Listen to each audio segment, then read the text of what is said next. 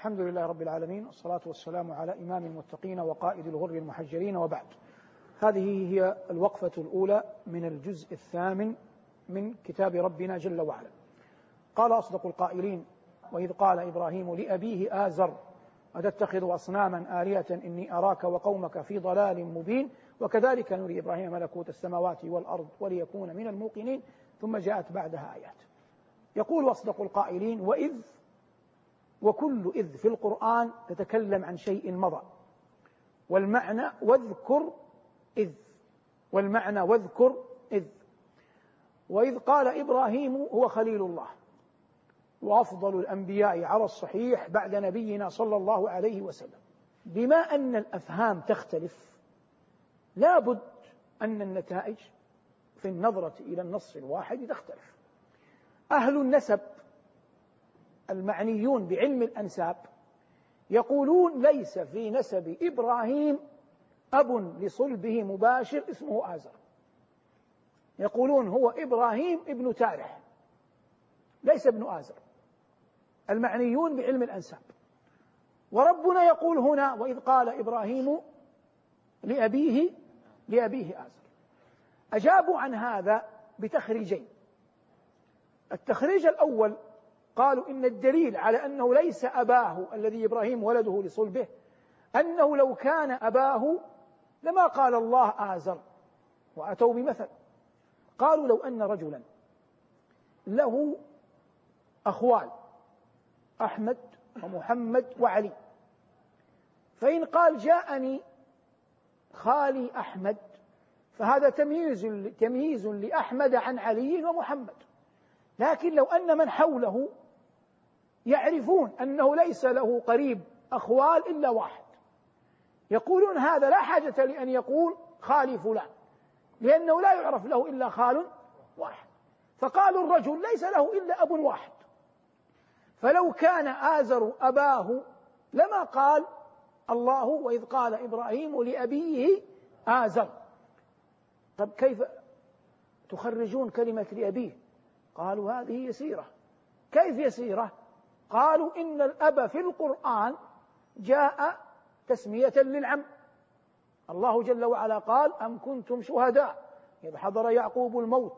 إذ حضر يعقوب الموت إذ قال لبنيه ما تعبدون من بعدي؟ قالوا نعبد إلهك وإله آبائك إبراهيم وإسماعيل وإسحاق. ومعلوم قطعا بالإجماع أن يعقوب ليس إسماعيل أبا له إنما هو ماذا؟ هو عمه. لأن إسماعيل أخ لإسحاق وإسحاق والد ليعقوب فهو يعقوب ابن إسحاق ابن إبراهيم. وأما إسماعيل عمه ومع ذلك سماه الله جل وعلا أبا. فقالوا هذا دليل لنا على أن آزر ليس أبيه لنسبه. لكن يشكل على هذا حديث آخر ورد يوم القيامة أخبر النبي صلى الله عليه وسلم عنه أنه يرد يوم القيامة وأن إبراهيم عليه السلام يرى أباه آزر الذي يعنينا هنا وهو الذي أردت إيصاله إليك ألا تعجل في الحكم على أحد من المفسرين فالطرائق في فهم الآيات تختلف من أحد إلى إلى أحد. قال الله وإذ قال إبراهيم لأبيه آزر أتتخذ أصناما آلهة؟ اتخذ من حيث الصناعة النحوية فعل متعد إلى إلى مفعولين إلى إلى مفعولين. فالمفعول الأول هنا كلمة أصنام والمفعول الثاني كلمة إلها. والمعنى كيف تستزيز أنت وأصحابك وقومك ورهتك عقلا ونقلا. أن تجعلوا من هذه الأصنام التي لا تنفع ولا تضر آلهة تعبدونها. ولهذا قال إني أراك وقومك في ضلال مبين. الله قال بعدها وكذلك نري إبراهيم ملكوت السماوات والأرض ثم أتى بلام التعليل. قال ليكون من الموقنين التأمل ببصيرة في ملكوت السماوات والأرض هو الذي يورث اليقين. التأمل في ملكوت السماوات والأرض ببصيرة هو الذي يورث اليقين. والله لما أتى لأشرف الرسل وخيارهم حتى يكونوا على بينة من طريقهم رزقهم اليقين. ولما أراد جل وعلا برحمته أن يرزقهم اليقين رزقهم الأسباب التي تورثهم اليقين فجعلهم يرون ملكوت السماوات والأرض. ملكوت هي نفسها كلمة ملك لكن الزيادة فيها للمبالغة. الزيادة فيها للمبالغة. لم يقل الله لنا ولم يخبرنا كيف أرى إبراهيم ملكوت السماوات والأرض. أما نبينا صلى الله عليه وسلم فقد عرج به إلى سدرة المنتهى فرأى ملكوت السماوات والأرض حتى يكون على بينة في دعوته صلوات الله وسلامه عليه. يخبرنا عن السماء وقد طرق أبوابها ويخبرنا عن الجنة وقد رأى أهلها ويخبرنا عن النار وقد اطلع عليها. ويخبرنا عن القبر وقد أسمعه الله شيئا مما يكون في القبر. لكن أنا وأنت كيف السبيل؟ السبيل إما أن تقرأ في كتب التاريخ في أحداث الزمان ما يجعلك تكون على يقين أن الأمور تدبر في الملكوت الأعلى. والحالة الثانية أن تتأمل بيقين واقع الناس في من حولك. لعرفت أن الكون محال أن يكون الناس قد خلقوا عبثا. أأنتم تخلقونه أم نحن الخالقون؟ قراءة مثل هذه الآيات تدبرها يزيد المرء به يقينا. هذا كلام الله. ثم الأحداث التي تقع بين عينيك. ثم قلب كتب التراجم وكتب التاريخ.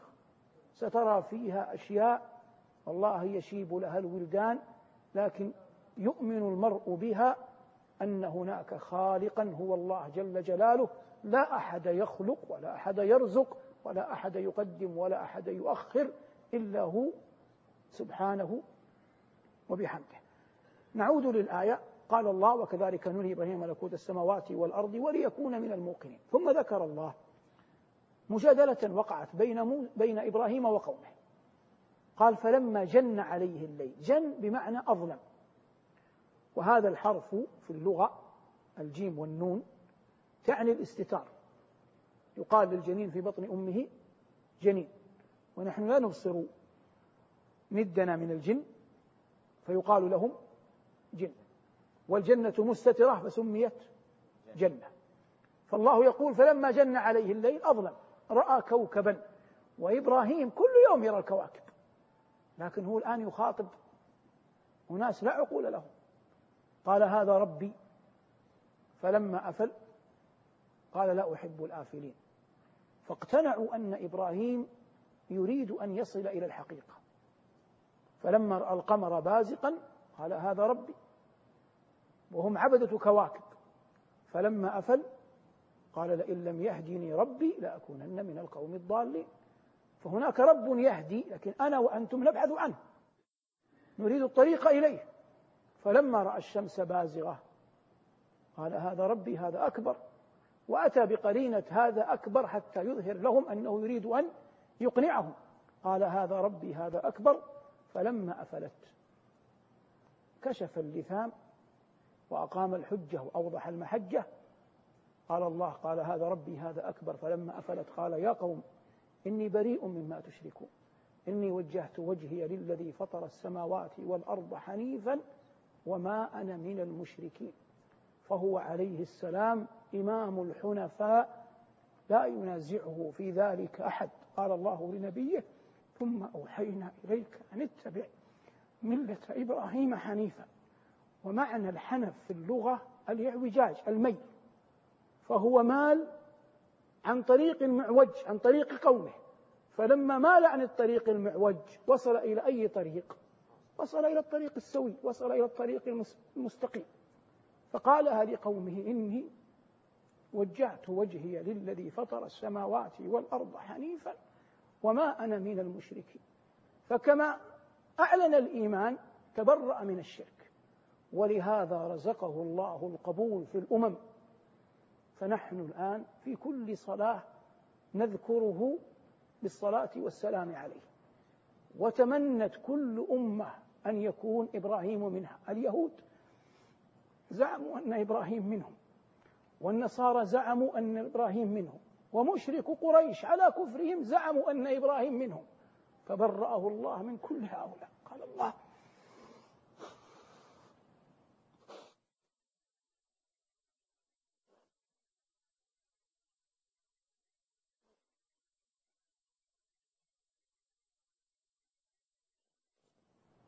قال الله ما كان إبراهيم يهوديا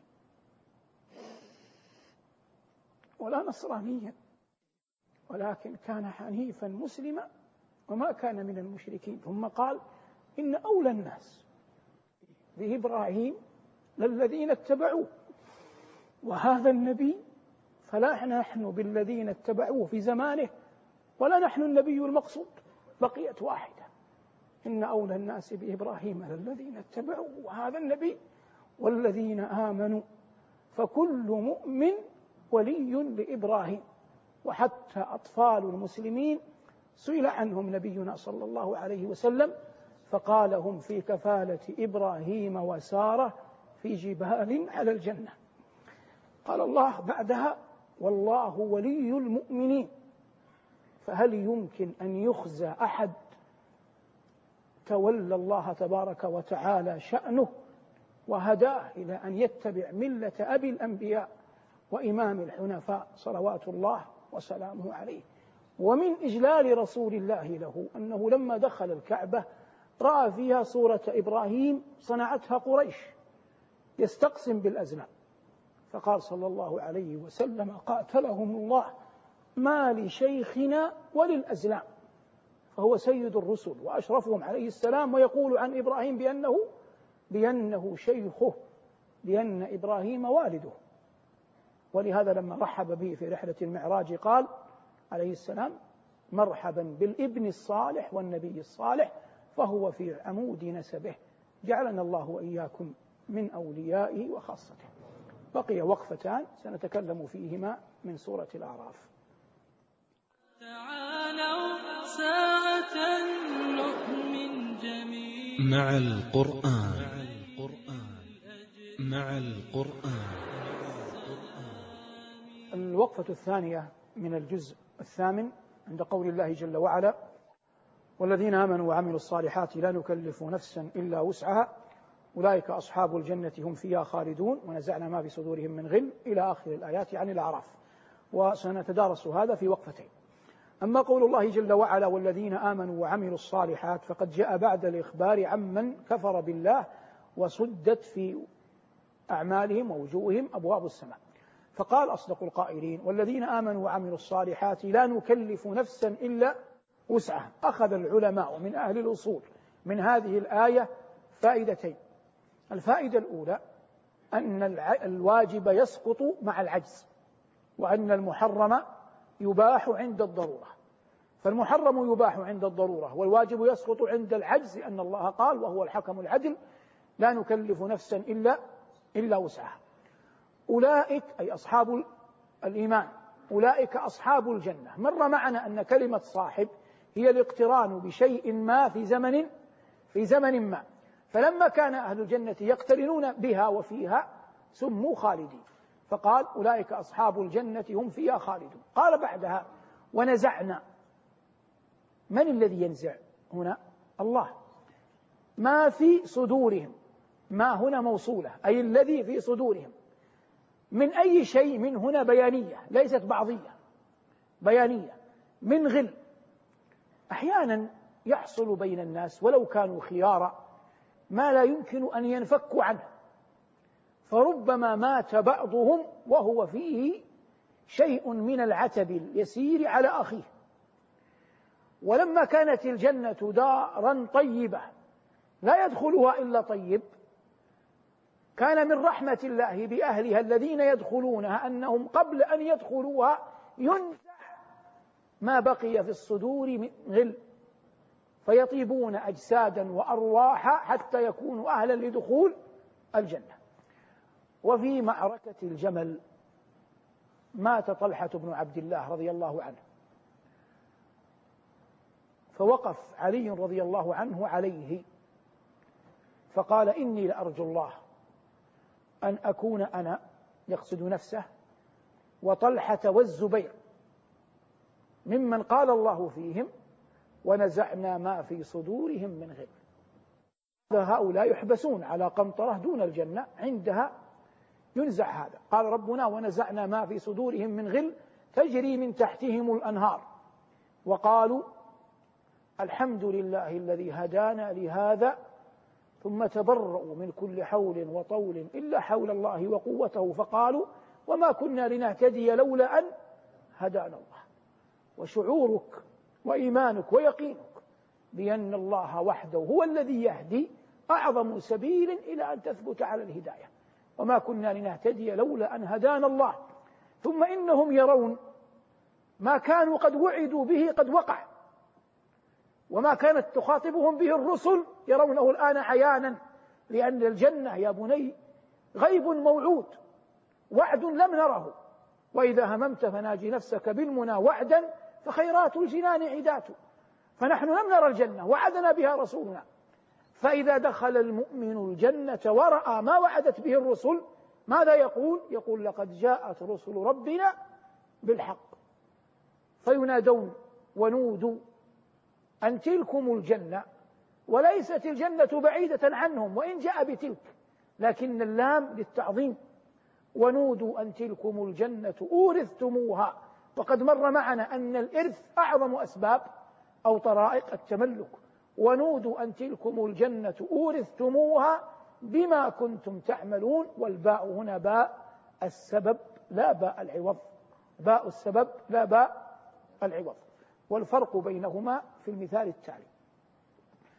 عندما يأتي إنسان يملك مالا وفيرا فيأتي لرجل لديه بناء فخما.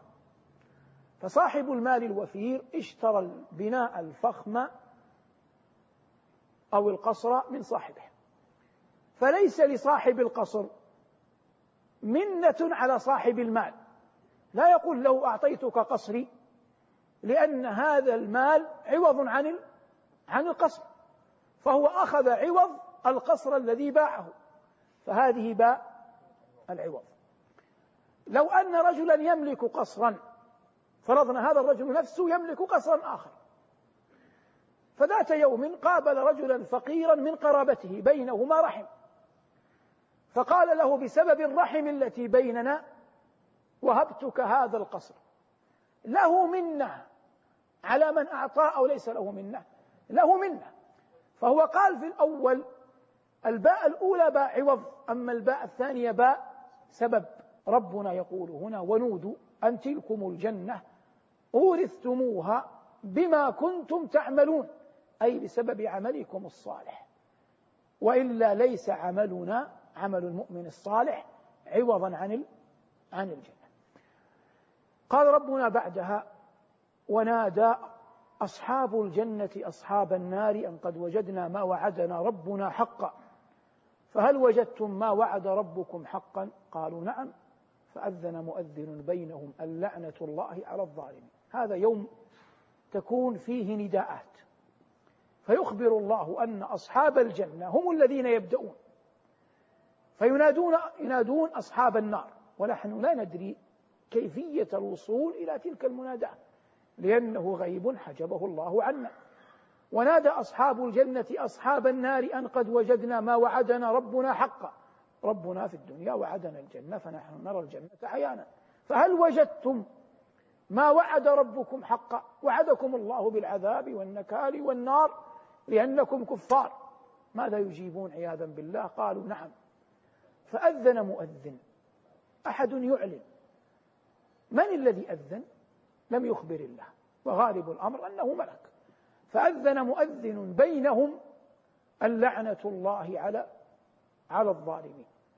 يقولون إن أحد السلف ولا أذكره الآن لكن أظنه أبو حازم دخل على هشام بن عبد الملك. وهشام بن عبد الملك خليفة أموي من بني أمية من أبناء عبد الملك بن مروان. فقال هذا الرجل من السلف لهشام يا أمير المؤمنين اذكر يوم اللعنة. خاف عليه من أن يظلم. قالوا أين يوم اللعنة؟ فتلا عليه قول الله جل وعلا فأذن مؤذن بينهم اللعنة الله على الظالمين. فأغشي على هشام بن عبد الملك حينها. المقصود من هذا أن من أراد أن يخوف الناس من أراد أن يعظهم من أراد أن يرقق قلوبهم لا سبيل له إلا إلا القرآن والسنة. لا يمكن أن ترقق قلوب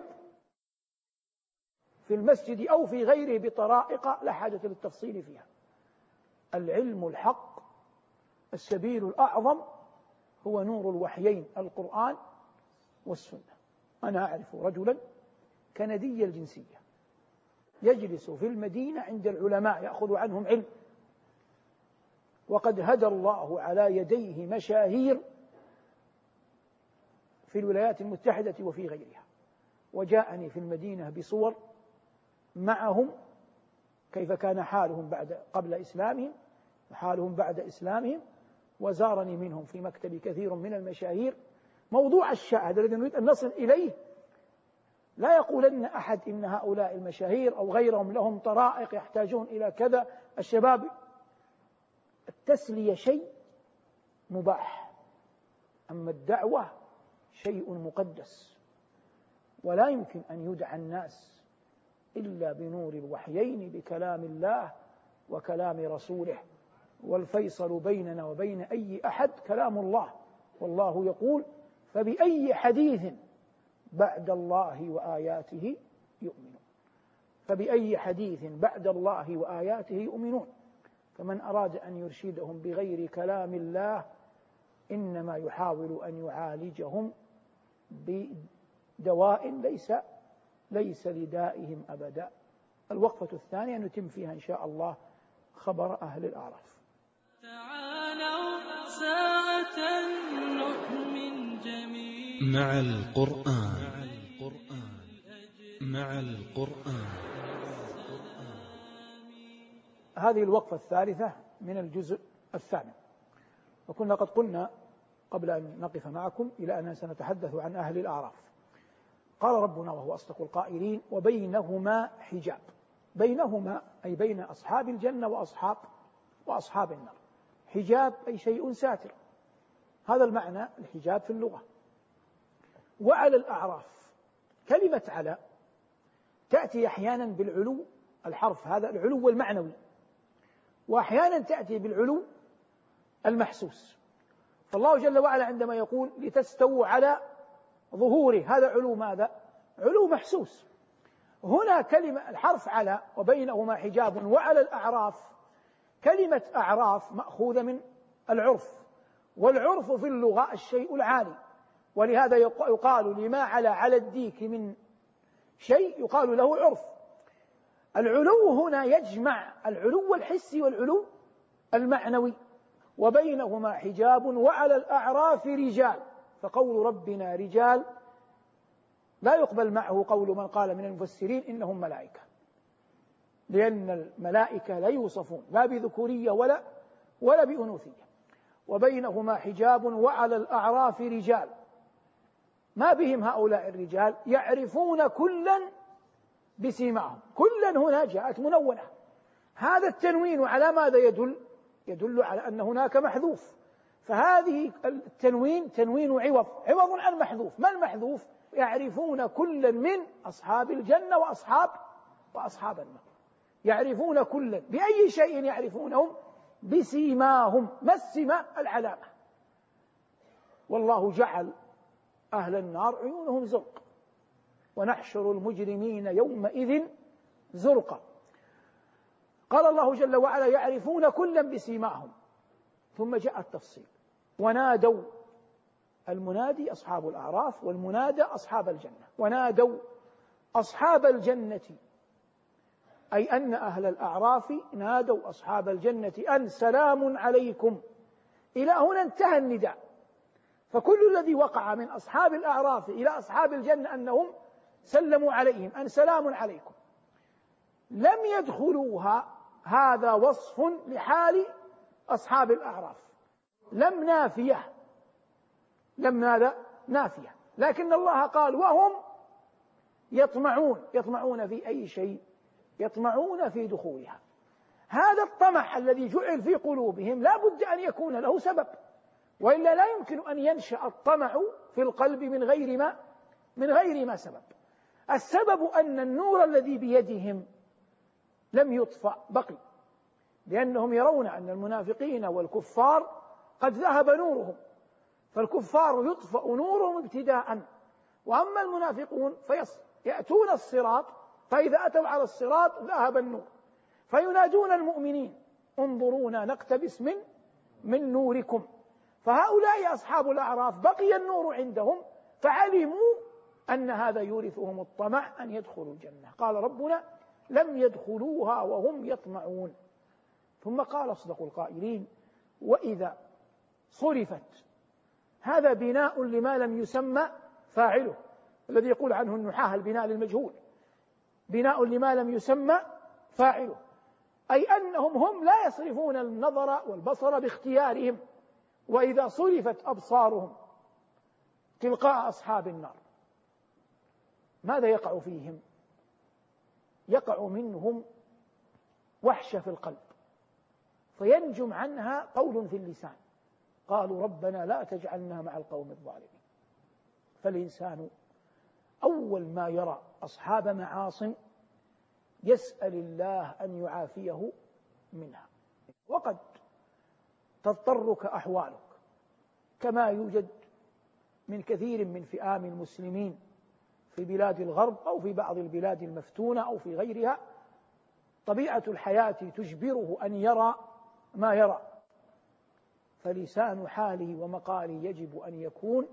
ربنا لا تجعلنا مع القوم مع القوم الظالمين. كما قال الله عن أصحاب الأعراف وإذا صرفت أبصارهم تلقاء أصحاب النار قالوا ربنا لا تجعلنا مع القوم الظالمين. ثم قال ربنا ونادى أصحاب الأعراف رجالا يعرفونهم بسيماهم. قالوا ما أغنى عنكم جمعكم وما كنتم تستكبرون؟ أينما كنتم تزعمونه في الدنيا وتدعونه واستكباركم وجمعكم؟ أهؤلاء لم يبين الله هنا من المشار إليه. لكن ظاهر القرآن يدل على أنهم الضعفاء في الدنيا المغلوبين على أمرهم المتمسكين بدينهم. هؤلاء الذين أقسمتم لا ينالهم الله برحمة ادخلوا الجنة. أي يقال لهم ادخلوا الجنة. لا خوف عليكم ولا أنتم تحزنون. وهذه الأقوال من أصحاب الأعراف إلى أصحاب النار تزيد أهل النار حسرة. فيقطع أصحاب النار الحديث مع أصحاب الأعراف لأنهم يرون أن في كلامهم قسوة عليهم وقد أصابهم العطش فينادون أصحاب الجنة. قال الله ونادى أصحاب النار أصحاب الجنة أن أفيضوا علينا من الماء أو مما رزقكم الله. فيكون الجواب قالوا إن الله حرمهما على الكافرين. تحريم منع أو تحريم شرع؟ تحريم منع. تحريم منع. لأن تحريم الشرع في الشيء الذي لك سبيل إليه. فتكلف بأنك لا تصل إليه فتبتلى. لكن تحريم المنع منعهم الله أن يسقوا. والماء يقال عنه في التاريخ والثقافة العربية أعز مفقود وأذل موجود. فلو أن إنسانا ملك أشياء كثر منها الماء أكثر شيء يفرط فيه الماء. وإذا فقد الأشياء كلها لا شيء من المحسوسات يريده مقدم على على الماء فهو أعز مفقود وأذل موجود. الذي يعنينا هنا قالوا إن الله حرمهما على الكافرين. ثم بينوا من هم الكافرون. الذين اتخذوا دينهم لهوا ولعبا وغرتهم الحياة الدنيا. فاليوم ننساهم كما نسوا لقاء يومهم هذا وما كانوا بآياتنا يجحدون. ثم بين الله الأصل العظيم الذي يجب أن يعتد به. قال ولقد جئناهم بكتاب فصلناه على علم هدى ورحمة لقوم يؤمنون. هل ينظرون إلا تأويله؟ يوم يأتي تأويله يقول الذين نسوه من قبل قد جاءت رسل ربنا بالحق فهل لنا من شفعاء فيشفعوا لنا أو نرد فنعمل غير الذي كنا نعمل؟ قد خسروا أنفسهم وضل عنهم ما كانوا يفترون. فلما يقول رب العالمين هذا يصيب المسلم وجل يصيب المسلم خوف يصيب المسلم شيء من البحث ومناشدة شيء ينقذه. فتأتي الآيات التي يعظم الله فيها نفسه وذاته العلية. يقول الله بعدها إن ربكم الله الذي خلق السماوات والأرض في ستة أيام ثم استوى على العرش. يغشي الليل النهار يطلبه حثيثا. والشمس والقمر والنجوم مسخرات بأمره. ألا له الخلق والأمر. لا يترك الله أحدا يجيب يجيب ذاته بذاته. ألا له الخلق والأمر. قال الله بعدها تبارك الله رب العالمين. فلما بين أنه رب العالمين ولا أحد يخلق ولا أحد يرزق ولا أحد يهدي إلا هو دعا الخلق لأن يدعوه. فقال ادعوا ربكم تضرعا وخفية. إنه لا يحب المعتدين. ثم قال ولا تفسدوا في الأرض بعد إصلاحها وادعوه خوفا وطمعا إن رحمة الله قريب من المحسنين. أدركنا شيخنا الأمين الشنقيطي رحمه الله في المدينة كان يفسر بعد صلاة المغرب. جاء يوم يفسر قول الله ولا تفسدوا في الأرض بعد إصلاحها فبكى. ولم يقدر يكمل حتى أذن المؤذن لصلاة لصلاة العشاء. القرآن كل يقرأه لكن من ذا الذي يوفق للاتعاظ به؟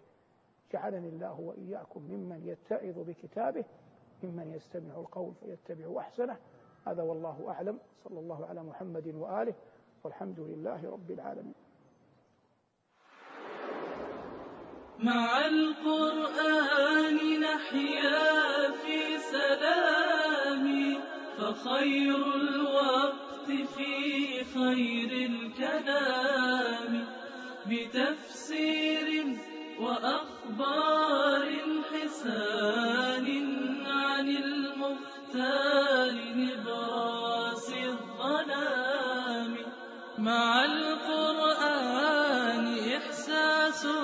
تسامت به الأرواح في أعلى مقام.